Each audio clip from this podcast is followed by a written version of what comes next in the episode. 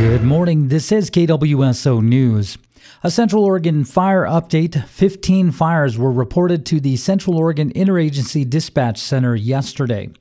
Firefighters again were successful in keeping most of the fires small. Two fires pushed crews Tuesday afternoon, but with the support of aircraft, forward progress of the fires was stopped. The Sheeprock fire was reported Tuesday afternoon on private lands protected by the Oregon Department of Forestry north of Prineville. Large air tankers and single engine air tankers were able to slow the fire spread, allowing dozers to work on establishing fire line and firefighters to cool the fire edge.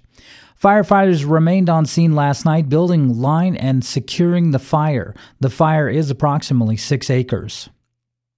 Incident 674 is estimated to be 120 acres burning on private lands within the Post Paulina Rangeland Fire Protection Association. Resources are continuing to work with Rangeland Association members to establish fire line for this fire. Acreage for the Doghouse Gulch fire, located near the South Fork of the John Day River drainage, was updated overnight to 57 acres. Firefighters expect to continue work strengthening the fire line and clearing fuel and heat adjacent to the perimeter for the next few days. Salmon recovery was a topic as tribal leaders from around the Pacific Northwest gathered at Fishhook Park on Tuesday, August 9th. Leaders from the Yakama Nation and the Confederated Tribes of the Umatilla Indian Reservation celebrated the role of salmon in Northwest Native cultures and recommended taking immediate action to ensure endangered salmon do not go extinct. The tribes also advocated for a comprehensive fish restoration strategy, which included considering breaching the four lower Snake River dams. They noted that tribes regularly work with non native communities to find collaborative solutions to challenges in the region, and they can do so again to keep these vital fish from disappearing forever. During the event, Yakama Nation elder Carrie Schuster Nightwalker spoke of the history of Fishhook Park as a place for tribes to come together. Tribal leaders emphasized the vital connection between salmon and Pacific Northwest tribes. The Indian Health Service yesterday announced Daryl LaRoche as the new Deputy Director for Management Operations and Captain Marcus Martinez as the new Director for the IHS Portland area. LaRoche, an enrolled member of the Lower Brule Sioux Tribe in South Dakota, serves as the principal advisor to the IHS Director for the Management of IHS Operations. As the Deputy Director for Management Operations, he is responsible for providing management direction to IHS program offices, including implementing the IHS mission and agency goals.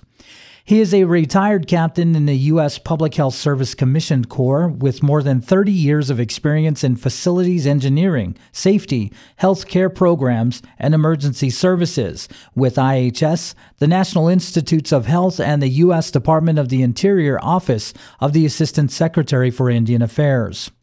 Captain Martinez, a member of the Spokane Tribe of Indians, as director of the IHS Portland area, is responsible for overseeing comprehensive health care and environmental health services for American Indians and Alaska Natives throughout Oregon, Idaho, Washington, and part of Utah.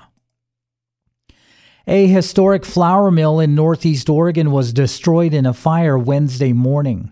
KHQ reports according to the Pendleton Police Department, the fire at the Graincraft flour mill in Pendleton started around 2:55 p.m. Tuesday. The Pendleton Fire Department responded to a report of visible black smoke and quickly extinguished a small fire. Officials say the fire reignited around 4 a.m. Wednesday, and the building was soon fully engulfed because of the amount of dry grain in the mill. Graincraft says no injuries have been reported.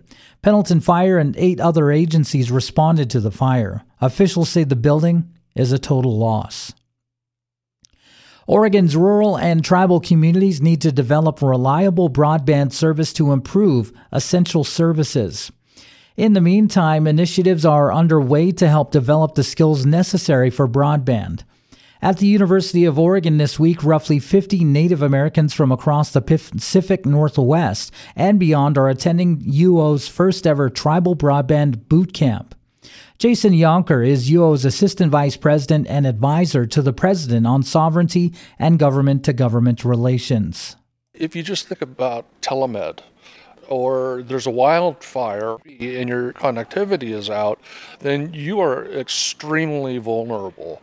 Education is mandated. So when a pandemic comes through, you need to have that connectivity.